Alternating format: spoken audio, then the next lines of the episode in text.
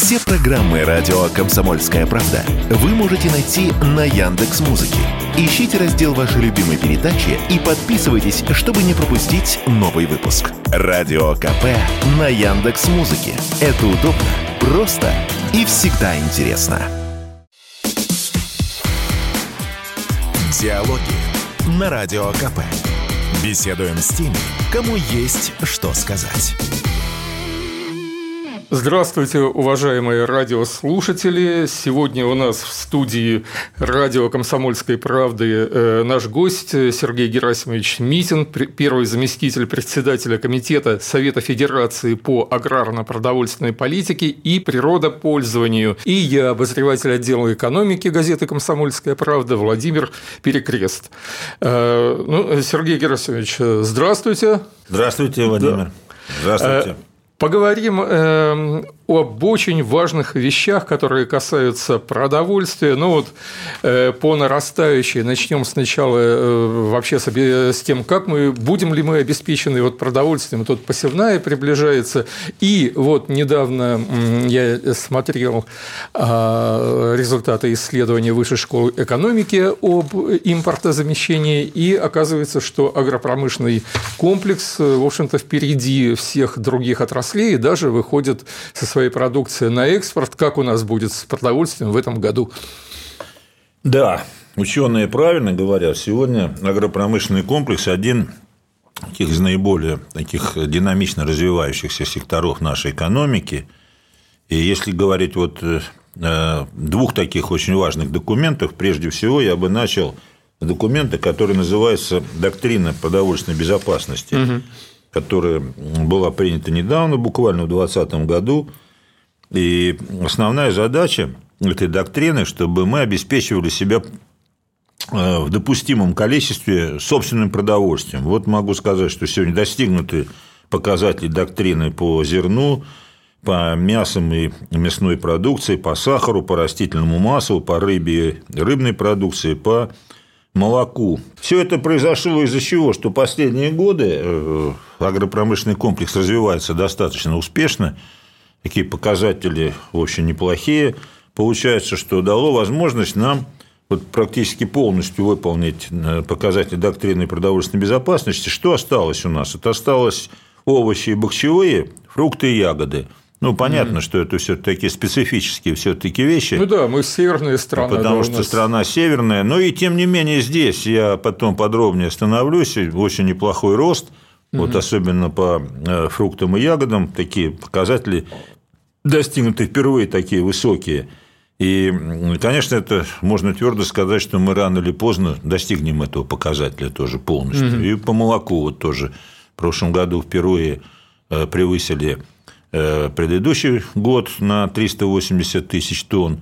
И я думаю, что в ближайший буквально год-два мы тоже по молоку достигнем показателя э, доктрины продовольственной безопасности. А пока есть, еще есть по молоку? Пока еще есть, да, да, тут есть вопросы, mm но тем не менее вот динамика последние два года достаточно положительная. Все это происходит, на мой взгляд, ну, конечно, прежде всего это активный труд селян. надо сказать, что в сельской местности сегодня Россия живет 37 миллионов человек, из них 7 э, миллионов занято в сельском хозяйстве, в сельскохозяйственной переработке сельскохозяйственной продукции. И, конечно, это люди, которые очень упорно, э, самоотверженно работают. Но и надо отдать должное и правительственным структурам. Вовремя были приняты совершенно грамотные и правильные решения. Ну, прежде всего, президентом. Вот доктрина продовольственной безопасности был выпущен несколько лет назад – закона о развитии сельского хозяйства, есть государственные программы развития сельского хозяйства, где наиболее важные такие моменты финансируются, это финансирование стабильно, более того, оно из года в год увеличивается, и вот это э, вместе грамотные действия Министерства сельского хозяйства, как некого штаба какой-то отрасли, конечно, самоотверженный труд э, селян, помощи со стороны субъектов Российской Федерации – все это вот э, очень хороший такой показатель вылился. Теперь, если об экспорте. Экспорт тоже в 2022 году э, достиг примерно 40 миллиардов долларов. Ну, цифры это вот приблизительно еще пока идут расчеты, ну, в общем-то, уже Это можно... много или мало? Это рост вообще? Ну, это... Оцените это цифру. Вы знаете, да. что можно сказать еще, вот я когда-то до 2007 года, то есть это 15 лет назад, я работал заместителем министра сельского хозяйства, мы не могли и подумать, конечно, о таких цифрах, это mm-hmm. была мечта.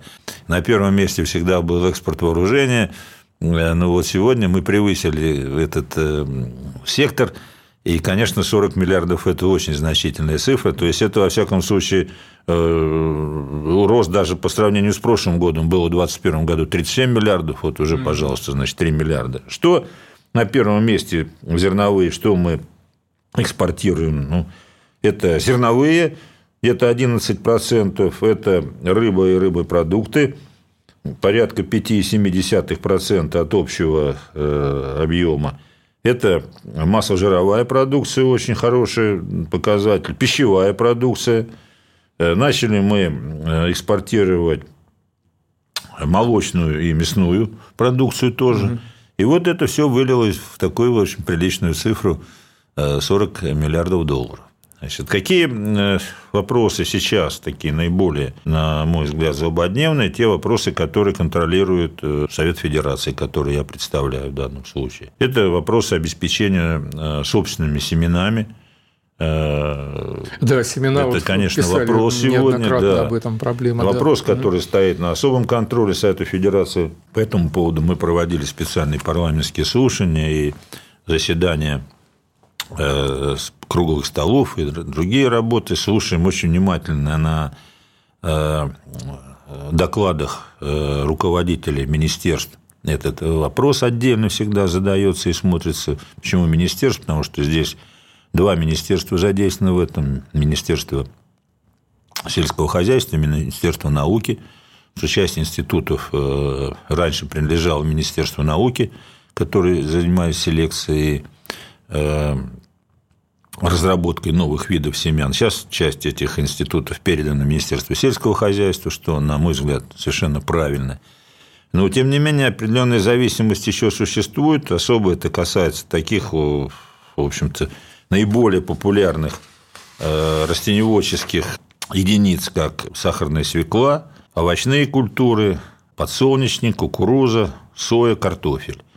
Вот mm-hmm. наиболее, если более-менее по пшенице, по э, пшенице и озимой, и яровой, по Ячменю у нас э, более-менее неплохие показатели собственными То когда-то и семена пшеницы, вот такая ну сортовая вот пшеница вот не хватало, а грамотно, вот, вот это... грамотные решения угу. были приняты, и вот, пожалуйста, результат сегодня мы можем сказать, что примерно 92%, если говорить о пшенице э, озимой, то здесь мы вот где-то 92% это наши mm. семена. Ну, и высокоурожайные да, тоже, и да? Урожайность очень хорошая сегодня. Что не хватает. И э, я должен сказать, что не надо здесь, может, 100%, потому что конкуренция mm. определенно должна быть. Но хуже вот обстоит ситуация с такими культурами, как кукуруза, подсолнечник, э, как я уже сказал, рапс, овощные культуры, сахарная свекла.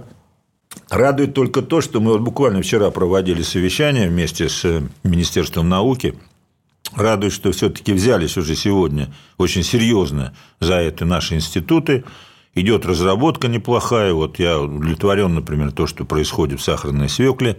Тут э, прекрасные предприятия, подмосковная, которая Хотел занимается сказать, этим. свеколка, или как вот э, говорили, когда Советский Союз был э, украинизирован, был язык, да, бурачок, вот бурачок, вот всегда, да, наш, вот все это и сахарная, и кормовая, и тут вдруг э, раз попали в зависимость. Ну, да.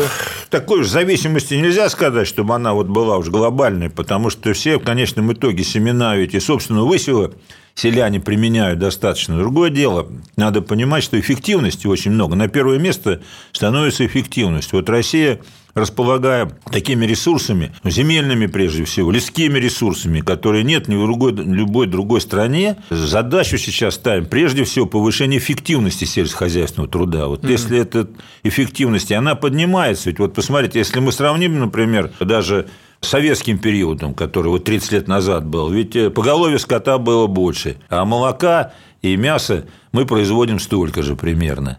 Ага, Понимаете, да. Отличный показатель. Да. Зерна намного больше выращиваем, но в то же время общая площадь пахотных земель уменьшилась. Это нехорошо тоже, конечно, в этом хорошего нет ничего, но я просто говорю о другом, что все-таки поднялась эффективность очень сильно. Да я помню, 100 это была какая-то фантастическая цифра, а сейчас просто, да, вот э, общий сбор зерна, да, э, это ну, вот уже сейчас 150, вот, 150 да. миллионов тонн. И, конечно, это происходит прежде всего из-за очень грамотного использования этих земель, грамотного использования э, семян, средств защиты растений – удобрений, техники, оснащенности этой техникой, для того, чтобы это вовремя провести все полевые работы, для того, чтобы урожайность, если говорить о мясной продукции, то привесы, надои, они были выше. Ну, то же самое по поголовье. В советское время за 40 миллионов э, стада было крупного рогатого скота. Сейчас где-то вот в общественных, э, э, в сельскохозяйственных организациях где-то около 8 миллионов. Но молока примерно делаем столько же. Ну и огромный резерв, наверное. Вот вы говорите, что пахотных земель используется меньше, потом вы сказали, 37 миллионов человек живет в сельской местности, а работает только 7 миллионов. То есть есть и людской резерв, и резерв по землям. Э, здесь надо другое сказать. Конечно, мировой э, опыт подсказывает, что в развитых странах в сельском хозяйстве занято меньшее, конечно, количество. У нас получается там где-то 8-9% угу. от трудоспособного населения. Но если брать такие развитые страны, европейские, э, э, американские, то там, конечно, до 2% не больше занято. Это говорит еще раз о огромных возможностях, которые наше сельское хозяйство имеет, и о очень правильном решении, которое приняли, еще раз я повторю, это президент, правительство, парламент, обе палаты – парламента, естественно, субъекты Российской Федерации, руководство, вот развитие – это очень важного сектора. Это и занятость людей, это обеспечение населения качественными продуктами питания, это и возможность экспорта, потому что Россия, безусловно, я верю в это, через несколько лет будет крупнейшим экспортером продовольствия продукции э, во всем мире. Но санкции как-то влияют, ударяют по нам? Вот, э, наверное, в плане э, Э, э, оборудование, да, машины, машиностроение сельскохозяйственное или вот в чем? Ну, конечно, но ведь, как вот правильно иногда бывают такие картинки, там сук с, сами пилят, сук, на котором сидят. Вот, ну, вот последние данные, когда я вам говорю, 40 миллиардов долларов экспорт поставки в 154 страны. Получают все-таки на 40 миллиардов долларов нашу продукцию – но от того, какая она будет и сколько ее будет, и сколько она будет стоить, зависит ведь и то, что они сами же сейчас пытаются нам попортить все это дело. Да, препятствием поставки машины, оборудования. Там, ну что ж, будем делать все свое. Сможем? Какое-то время. Ну, а почему бы нет? Послушайте, в советское время Россельмаш был самый крупный в мире тракторный э, комбайновый завод, извините. Самый крупный вообще. Делал он от 40 до 50 тысяч комбайнов. Э, крупнейший завод и сегодня, например, Минский тракторный завод, один из крупнейших в мире. Количество тракторов, сколько он делает, и трактора эти Минского тракторного завода берут с удовольствием и в Америке, в том числе, и Соединенные Штаты Америки покупают эти трактора. Вот сами же там говорят, а покупают фермеры с удовольствием. Сегодня у нас в России прекрасный э, Кировский тракторный завод в Санкт-Петербурге. Угу. Начинает набирать обороты, делает прекрасные средние ну, трактора. Это Кировец там да. делали, да? Ну, сегодня он уже значительно отличается в лучшую сторону от того Кировца, который был. То есть мы традиционно Россия была очень сильна сельскохозяйственным машиностроением. И сегодня, если мы внимательно посмотрим, да, много еще проблем есть, но э, подотрасль сельскохозяйственного машиностроения с других, по сравнению с другими подотраслями машиностроения развивается более ускоренными темпами. Потому что востребовано сегодня, очень серьезно востребовано. Кооперируем с белорусами, очень хорошо. У них традиционно тоже они были очень сильны. Минский тракторный завод, конечно, это сегодня крупнейшее предприятие, выпускающее всю линейку тракторов, которые поставляется всем, в том числе один из основных потребителей – это Россия. Огромное значение для нашего стола для, и для экономики в целом имеют рыбные ресурсы. У нас богатейшая водная э, держава, но не всегда с рыбой все хорошо. Да? Вот вы рассказали, что рыбу поставляем на экспорт, значит, как-то Э, растем в этом направлении, но, наверное, э, есть проблемы и есть куда расти. Вот есть же программа килевого э, судостроения, да? Расскажите о ней подробнее. Ну, во-первых, давайте мы скажем, что так уж говорить, что плохо с рыбой, наверное, это не совсем правильно будет, потому что... Ну вот да, последние... кругом говорили, что как бы рыбная страна... Вот последние по... годы мы а. вылавливаем... Это я старыми, видно, Да, последние годы мы вылавливаем каждый год примерно, вот в прошлом году чуть побольше даже 5 миллионов тонн рыбы. Это неплохой показатель такой. В общем-то, он э, потребление рыбы соответствует э, биологическим потребностям человека. Но Конечно, рыбы можно вылавливать больше, потому что ни одна страна такими э, водными ресурсами не обладает, как мы. Да и если мы даже возьмем времена Советского Союза, то рыбы вылавливалось значительно больше, там от 10 до 14 миллионов тонн там, в разные годы вылавливались. Конечно, там была и Прибалтика, и Украина, но все-таки основное э, рыбное э, наше богатство – это на Дальнем Востоке и на севере. Поэтому Следует еще такой очень момент иметь, очень важный, что в советское время вообще э, рыболовные суда, они, как правило, производились на странах Восточной Европы по договору специально, и строили мы, не строили эти корабли, значит. И даже об этом можно сказать, что если посмотрим на состояние флота, то, конечно, большая часть э, флота сегодня, который вот имеет от 30 до 40 лет – mm. срок эксплуатации, как раз это то время, когда еще при Советском Союзе их строили. Но обновлять флот нужно, это совершенно очевидно. И поэтому э, было принято решение, и в 2018 году был принят ряд законов, э, которые предусматривали уйти от исторического принципа разделения квот, то есть государство дает квоты рыбакам, Раньше их выдавались они по историческому принципу, и вот с 2019 года мы начали заменять их а по принципу... это так вот, как у вас было, да, как вот было, будет, да? да, да, да, да. Там незначительные платы за вылов водных биологических ресурсов, и такая квота и давалась. Но вот было предложено э, рыбакам а оно так неэффективная такая система оказалась? Нет, да? она, система может быть эффективной, но она не способствовала дальнейшему строительству судов на наших верфях. А. И все-таки мы должны понимать, что вообще судостроение – это очень важная отрасль промышленности. И есть такая даже, в общем-то, на мой взгляд, очень верное э, сравнение э, бывшего когда-то еще в советское время – он был министром судостроительной промышленности, а затем был даже заместителем председателя правительства СССР Малшев, такой очень известный э, советский деятель.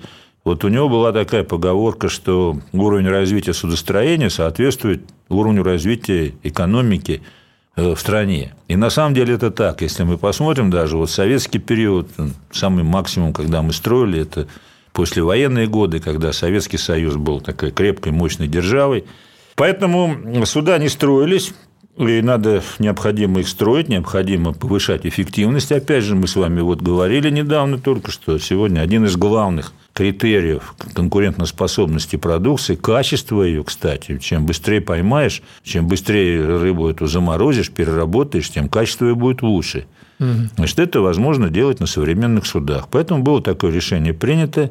И стали для того, чтобы получить квоты, закон требует у рыбодобывающей компании заключить договор и построить на наших верфях, на российских верфях, построить судно или э, рыболовецкое, или рыболовное судно. Первый этап начался в 2019 году такого разделения, и э, начали строить суда. Эффект от этого какой и какие показатели даже, вот если в временной ретроспективе посмотреть, то без этого закона с 2009 по 2019 год на российских верфях было построено всего 5 малых и среднетоннажных угу. судов. Вот 10 лет 5 судов. А, начали работать инвестиционные квоты, за три года, 19, 20 и 21 и 22 было построено уже 10 судов. Вот сейчас за первые полтора месяца этого года построено три судна. Мы планируем вообще построить в этом году 19 судов. Значит, вот чтобы это все шло более интенсивно, Совет Федерации взял это на свой контроль, создана специальная рабочая группа, большая группа, 29 человек там ходят. Туда входят представители нашего сенаторского корпуса из различных комитетов и, самое главное, из различных регионов, именно рыболовных и судостроительных. Туда входят представители министерств, всех, кто в этом задействован, Министерство промышленности, прежде всего, сельского хозяйства, Министерство э, Мин Восток развития, угу. э, Объединенной судостроительной корпорации, Росрыболовства, представители бизнеса и властей из прибрежных регионов, представители бизнеса. Мне доверено возглавлять эту группу, и вот я доложил Совету Федерации о том, что вот график такой составлен. В этом году мы должны построить 19 э, кораблей, три из них построено, Остальные мы будем контролировать, все этот график существует, вот он представляет из себя, согласован он со всеми министерствами, ведомствами, заводами, естественно. Все указано здесь заводов, всего участвуют э, в строительстве судов 16 судостроительных предприятий российских. Огромное количество, конечно, предприятий, которые делают комплектующие, потому что сегодня в условиях санкций мы комплектующие должны научиться делать. И, безусловно, можно твердо сказать, что этот закон – эти требования дали огромный импульс сегодня развитию нашей промышленности. И еще раз напомню слова Малышева, то уровень развития судостроения определяет уровень развития экономики. Сергей вот. Грацевич, а поясните, вот как это, что произошло, что вот э, прежде мало строили и вдруг стали строить? Вот э, как этот закон э, поработал, как он стимулирует? Нет, а вот ты не получишь просто, ты не получишь квоту на вылов рыбных ресурсов Угу. Если ты не построишь судно, то есть строишь судно, ты заключаешь договор с судостроительным предприятием. Для того, чтобы ты мог да, в течение пяти лет, да, в течение судно. пяти лет ты угу. должен построить это судно. И после этого ты получаешь квоту на рыбу. Угу. Если а... ты строишь краболовное судно, то то же самое. Заключаешь договор, но краба уже начинаешь вылавливать с первого дня. Но в течение пяти лет ты должен все равно судно построить. Вот все. Угу.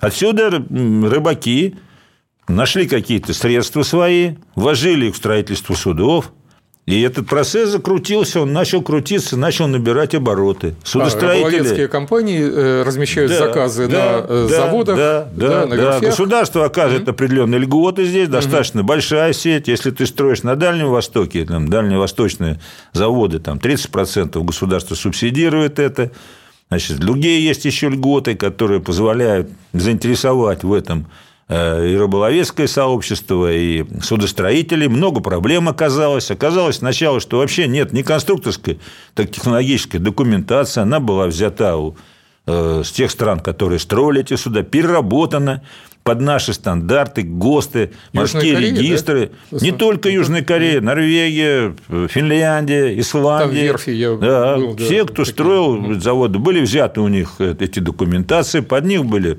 проработаны под наши технологии эта документация. И сейчас идет огромная работа по производству комплектующих под эти изделия. Заводы приняли необходимое количество людей, получили, как сейчас это модно называть, специальные компетенции. Угу. Если надо, переоборудовали свои предприятия по строительству таких кораблей. Ну, вот по рисунку видно, что это такое. Вот посмотрите, да, вот, например, да, вот сдан был вот этот великолепный корабль. Сейчас я о нем скажу вот отдельно просто. Как называется? Он называется «Механик Маслак».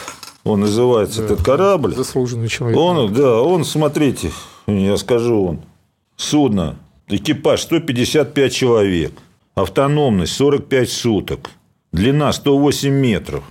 Что может делать этот корабль?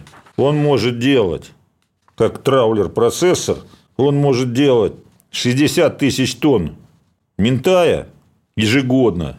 Он может перерабатывать этот ментай там морозильник да, свой. Там да, свой морозильник. И я еще раз говорю, вот это качество как раз. Сейчас же очень ценится, например, Если консервы сделаны, даже спрашивают, где сделаны консервы. Если они сделали на рыбодобывающем корабле, то да. они больше, значит, потребностей у людей. Потому что все понимают, что свеженько вот мента его поймали. Чем меньше промежуток, Да, тем печень у него, значит, вынули, вложили да. в эту баночку, значит, и все, вот он тебе прекрасный, великолепнейший угу. продукт. Зачем нам его покупать у кого-то там в э, другой стране, когда мы сами можем это делать? Замечательный, нужный оснащенный омеговыми кислотами продукт. Вот это все делается. Свежая заморозка. Тут же заморозили, привезли в контейнеры, поехал уже в большие города. Вот это очень важный такой момент. И мы будем контролировать это сейчас регулярно. И, собственно говоря, и задача даже нашего сегодняшнего эфира вообще показать всему жителям, людям, которые работают на судостроительных заводах, люди, которые заняты в рыбодобывающей отрасли, в рыбопереработке, что это очень важная государственная проблема, контролируемая сегодня палатой, Верхней палатой парламента. Очень серьезно. Будем докладывать каждый квартал. Здорово. А я в прессе встречал какие-то ну, такие сомневающиеся э, э, материалы по поводу вот этой программы квоты под киль. Вот в чем э, суть таких сомнений и развития их? Нет, в чем, конечно, в чем если так примитивно посмотреть, не патриотически, да. то, конечно, выгоднее купить в Южной Корее или там в Китае ага. этот корабль, там, подержанный, переделанный, значит. Да, выгоднее, выгоднее на старом, может быть, работать, гробить там моряков э, в ужасных условиях. Конечно, это может быть выгоднее. Вот, например, есть э, на Дальнем Востоке, на Камчатке, в самом прям Петропавловск-Камчатске, такое замечательное э, предприятие, называется оно колхоз имени Ленина. Вот как ни странно, молодцы, сохранили все-таки такое название. Хороший, Замечательный там директор, вот я знаю его, Тарусов Сергей Борисович, значит. Вот они по этим квотам построили три корабля. Построили их на, причем на Калининградском заводе «Янтарь». Перегнали через угу. весь мир вообще туда, на Дальний Восток. Вообще и работают сейчас на них. Иду, вот да. мне довелось быть на на этом корабле. Я ездил и в Калининград, когда поднимали там флаг, и потом, когда уже пригнали его на Камчатку, я туда приехал. Вот представляете, заходишь в рубку, снимаешь обувь, О. носках, снимаешь э, пальто, снимаешь костюм вообще в одной сорочке. Рубка. А на улице это минус 20, а может и минус 30. Шторм, ледяные брызги. Вот таким вот джойстиком управляешь этим кораблем. Скорость у него больше, экипаж меньше – условия жизни экипажа совершенно другие. Но если в рубке так тепло, то у них и тепло в каютах, и каюты удобные. Скорость больше, энергии он тратит меньше. Он закачивает, вылавливает рыбу, и в этот же день привозит ее полузамороженной, привозит и даже полуживой, как бы такой сонный, привозит ее на завод, на свой завод переработки. Они, кстати, под, эти же, под этот закат, там не только ведь сюда, там и, и заводы строят. Они и завод построили, прекрасный. 500 наименований рыбной продукции. Вот вместе с губернатором мы были на открытии этого завода. То есть свежую рыбу привозят очень быстро, скорость-то увеличена, эффективность больше, количество людей меньше – энергии затрачивается меньше, потому что более экономичные двигатели поставлены, и сам судно лучше. Привозится быстро рыба очень, и быстро очень перерабатывается. Отсюда и качество его поднимается. Вот прекрасный директор, прекрасный коллектив, прекрасно работают сегодня. Совершенно другие условия. Конечно, кому-то, может быть, выгоднее сегодня ничего не строить и на старых э, продавать, потом еще и продавать. Не, не к нам продавать, а в, тот же, в ту же Карелию, в тот же Китай продавать там, не э, выходя в наши порты. Но давайте мы скажем, а родине-то надо другое, населению нашему надо другое. Нам надо дешевую, хорошую, качественную рыбу. А моряки должны работать в хороших, нормальных, современных условиях. Вот задача как ставится. И заводы наши должны работать на полную катушку, выпуская нужную совершенно технику. Запустив эти, эту, сюда, мы запустили огромное количество комплектующих заводов. Нужно всю электронику сделать, металлургия должна подняться, сварочное оборудование должно подняться, двигатели надо делать свои, все палубное навигационное оборудование должно быть свое, переработка, там же эти же холодильные системы, все э, мешалки, все прочие, значит, разделательные машины, конвейера, все это должно сделано быть своими заводами. Нечего кормить нам чужие. Кому-то, может, хотелось бы купить сегодня это все в Южной Корее или еще где-то. Но давайте мы скажем, родине чему надо – уже нам хватит вообще э, вести такую потребительскую на различных, значит, э, людей, не совсем патриотических, ориентироваться. Вот, народу, нации, России нужно вот это. И это реализуется сегодня. И давайте все вместе выполнять. Так это же и опасность э, попадания под э, импортозависимость, если постоянно брать зарубежные э, корабли. Так ведь тут Но не, это и не, другое не еще надо сказать, да. что ты не построишь никогда хороший крейсер, если не будешь строить рыбаков, потому что отличаются они очень малым. Угу. Иногда даже рыбак более технологичный, чем военное судно, потому что он больше насыщен большим количеством оборудования перерабатывающим. Mm-hmm. Иногда там и другие задачи совершенно ставятся. Поэтому для того, чтобы развить мощное судостроение, чтобы делать современные, в том числе и боевые корабли, завод должен все уметь делать. Mm-hmm. И они делали так, и будут делать, и То сейчас есть делают. отрасль отчасти это полигон для кораблей это не полигон, но любое ну, вообще предприятие, полигон, любое предприятие да. должно быть диверсифицированное. И в свое время я учился э, в Академии Генерального штаба и могу сказать, что лучшая конверсия всегда – это в том числе и выпуск э, современной военной техники. Потому что предприятие угу. должно диверсифицированно всегда работать. Вот еще такая тема касается продовольствия. Важнейшая часть нашей еды, нашего стола – это, как не просто это звучит, вода. Человек на 80% состоит из воды, как известно. Э, без воды э, человек может прожить меньше, чем без еды. С каждым годом все популярнее вот эта бутилированная вода, другую уже многие, вот я в том числе, и не пьют, но и в то же время говорят, вот что ты мучаешься, покупаешь, открой краник, вот из крана течет та же самая, так же самое и делают воду. Вот я знаю, вы разбирались с этим вопросом, что такое вот эта бутилированная вода и э, насколько она чиста, насколько она полезна и как навести порядок в этой отрасли. Да, мы не только разбирались, мы, в общем, и сейчас продолжаем эту работу. Э, председатель Совета Федерации Валентина Ивановна Матвиенко очень внимательно поставила задачу я возглавил эту э, работу в Совете Федерации по наведению порядка вот на рынке – именно бутилированной, ну, правильно называть упакованной питьевой угу. воды в соответствии с техническим регламентом, она так называется. Да, на самом деле это так. Э, ну, надо понимать, что вода, которая э, упакована в бутылке, это вообще пищевой продукт. А коль это пищевой продукт, значит, он должен соответствовать э, всем тем требованиям пищевого продукта.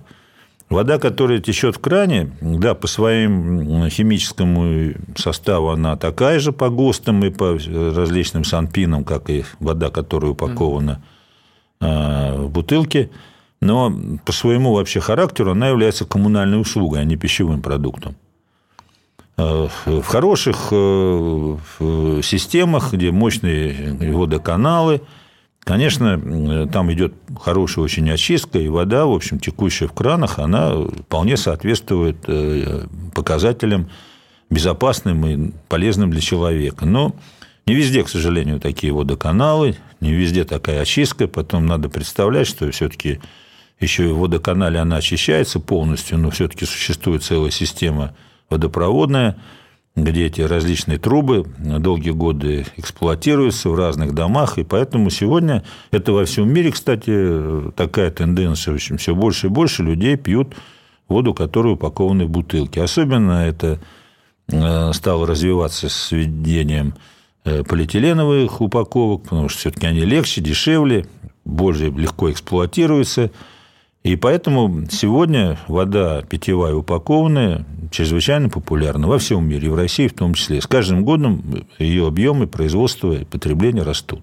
Мы очень внимательно занялись, потому что э, была определенная информация, что не всегда эта вода качественная и выдается за ту воду. И на самом деле она существует двух видов вода которая продается упакованная, она может быть обработанная, то есть взята из системы централизованного водоснабжения, очищена, обработана как следует, добавлен туда при необходимости необходимые компоненты и разлита в бутылках.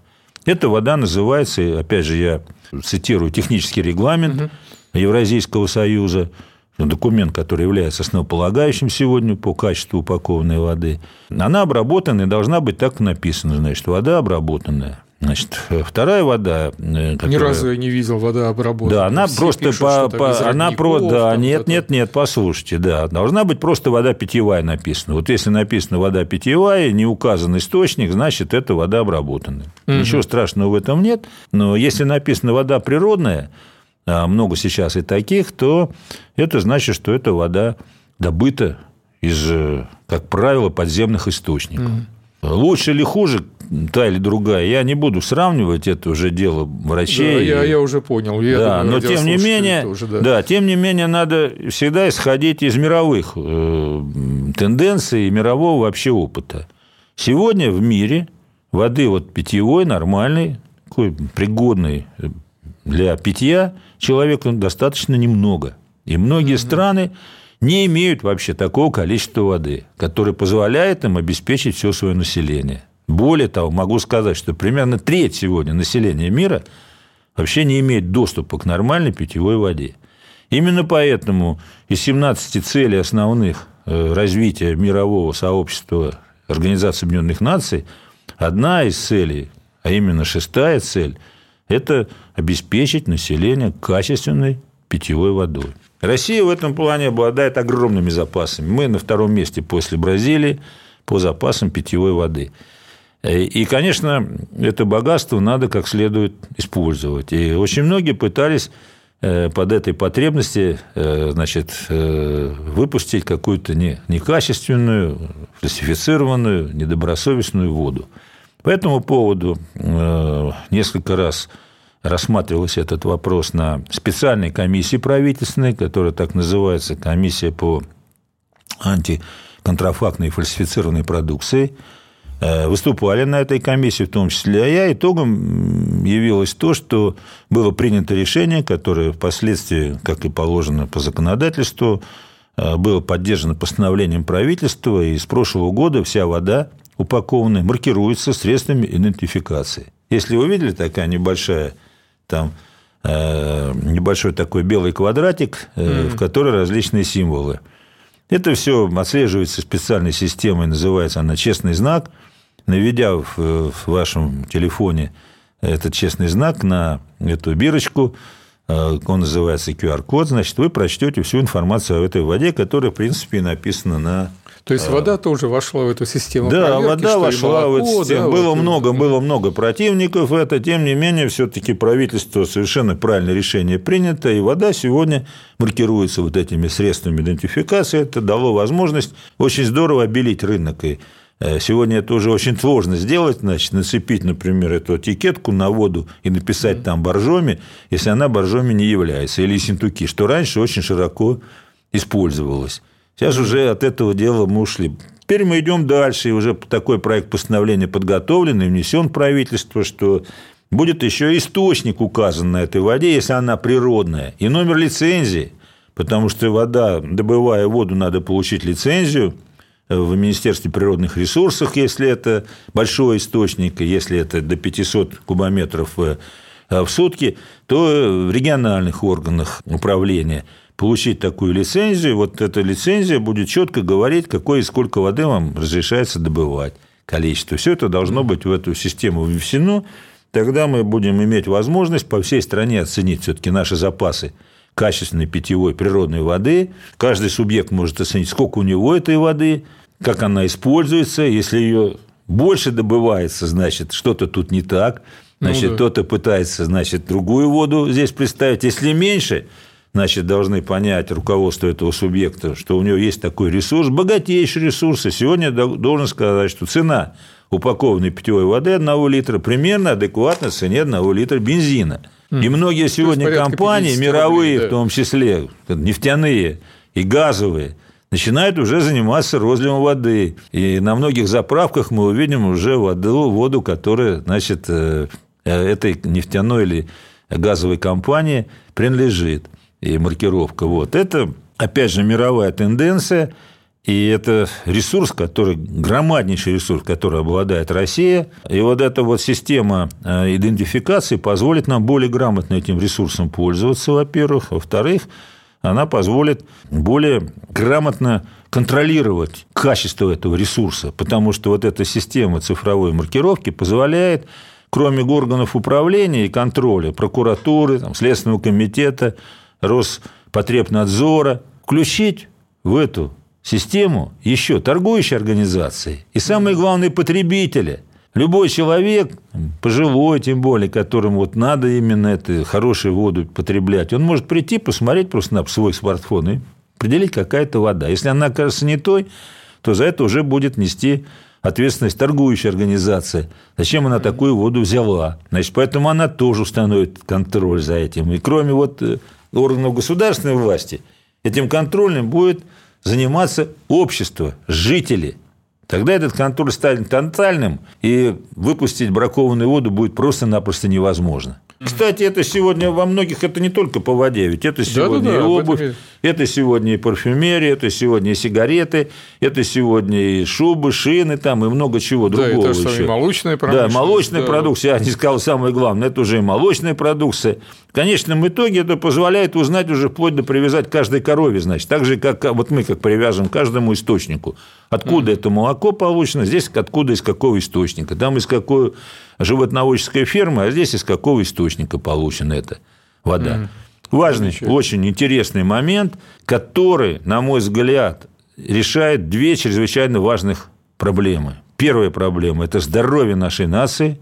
Вы, начали вы Э, интервью с того, э, я не эти слова говорил, а это говорили вы, что человек из 80 на 80% состоит из воды, причем дети еще больше даже, дети больше потребляют. Вода для них является строительным механизмом. Это очень важно сегодня, какую воду пьют наши дети. Это здоровье нации. И второе – это правильное использование государством и нацией огромнейшего ресурса, который с каждым годом будет приобретать все большее значение. И постепенно займет такое же достойное место, как углеводороды, как другие ресурсы, именно ресурс питьевая вода. А как по-вашему, вот цены все-таки же отличаются на ту или иную воду? Вот по качеству действительно, вот чем дороже, я не буду называть марки, но вот где-то там пятилитровая стоит 150 рублей, а где-то там меньше 100. Действительно у них такое соотношение по качеству или все-таки тут марка больше. Да, но здесь мы с вами ведь сказали об общем, если говорить вообще о воде, то надо сказать, что вот эта вода питьевая упакованная, она может быть э, нескольких категорий. Прежде всего, это может вода быть минеральная. А вода минеральная, э, она отличается тем, что там больше минеральных солей просто-напросто. Она тоже трех видов бывает. Вода минеральная столовая, вода минеральная лечебно-столовая и лечебная. Это воды ограниченного применения – которые, как правило, применяются все-таки человеком по рекомендации врача. Ну, мы говорим о не, не газированной. Да, воде, дальше да. нет, это подождите, это я не сказал слово газированное, это вы да, придумали. Нет, да. я просто Я говорю того, сначала минеральная, дальше да, идет питьевая вода не минеральная, обыкновенная. Да. Вот она может быть газированной, может быть не газированной. Естественно, это не, тоже... газировку мы в сторону отложим, да. Да, мы говорим ну почему? Питьевой. Пожалуйста, многие любят газированную воду ничем она не хуже. Значит, поэтому от чего зависит цена? Конечно, цена зависит от источника. Одно дело, вы берете воду из централизованной системы водоснабжения, очищаете ее и разливаете. Другое дело, вы берете ее из какого-то, в общем, чрезвычайно уникального источника, который находится или где-то в горах, это может быть там талые воды или воды родников каких-то, или это источник из очень чистого, хорошего места, где нет никаких рядом ни фабрик, ни заводов, никаких сливов. Это от этого зависит. Зависит от расстояния от этого источника до места торговли. Много факторов, которые есть. То есть, такой разброс цен оправдан, да? Ну, я бы сказал, э, прежде всего, надо очень внимательно сейчас относиться к импортной воде. Угу. И вот одна из задач наша была навести порядок. Должен сказать, что вся импортная вода тоже должна маркироваться. А сегодня таможенная э, служба не пропустит воду немаркированную, и в магазине импортная вода немаркированной быть не может. Это однозначно уже давно, с прошлого года. Это вот первое наше как бы достижение, я считаю, потому что прежде всего те, кто вот фальсифицировал воду, они именно на этом и стремились, где можно выгоды больше а. получить. Конечно, импортная вода есть дороже. Мы скажем нашим радиослушателям, да. что э, если импортная вода там французская или швейцарская без маркировки, то это где-то в соседнем подвале. Сто процентов, угу. да, это однозначно.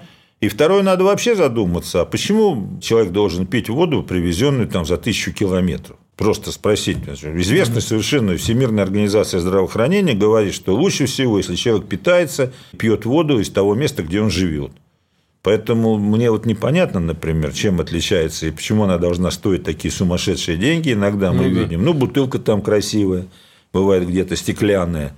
Да, наверное, это лучше, конечно, и воспринимается, и может там и хранится даже лучше немножко. Но уж сказать, что вот это такое вот золото, значит, естественно, она и стоит дороже.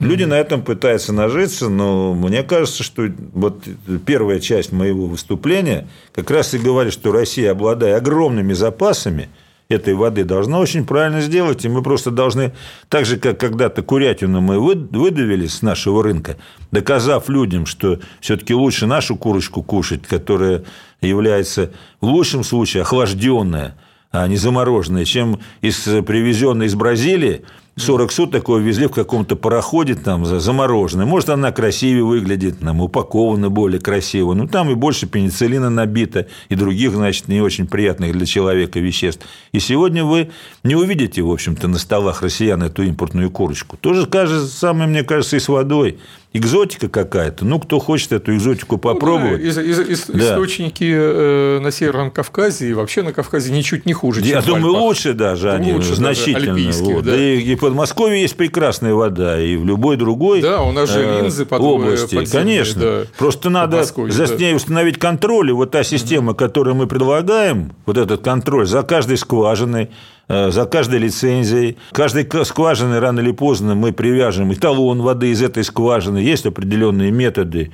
позволяющие, затопные, позволяющие четко определить, что это вода именно из этой скважины. Угу. И она хорошая, очень хорошая. Очень штука, вот да. такой эксперимент мы будем скоро делать, найдем угу. такой пилотной области. Я уверен, что это очень быстро скажется вообще вот на потребности именно в нашей воде. Сергей Герасимович, спасибо большое. Э, мы завершаем нашу передачу. У нас в студии был первый заместитель председателя Комитета Совета Федерации по аграрно-продовольственной политике и природопользованию э, Сергей Герасимович Митин и я, обозреватель отдела экономики газеты «Комсомольская «Комсомольская правда» Владимир Перекрест. Будьте здоровы. До свидания. Диалоги на Радио КП. Беседуем с теми, кому есть что сказать.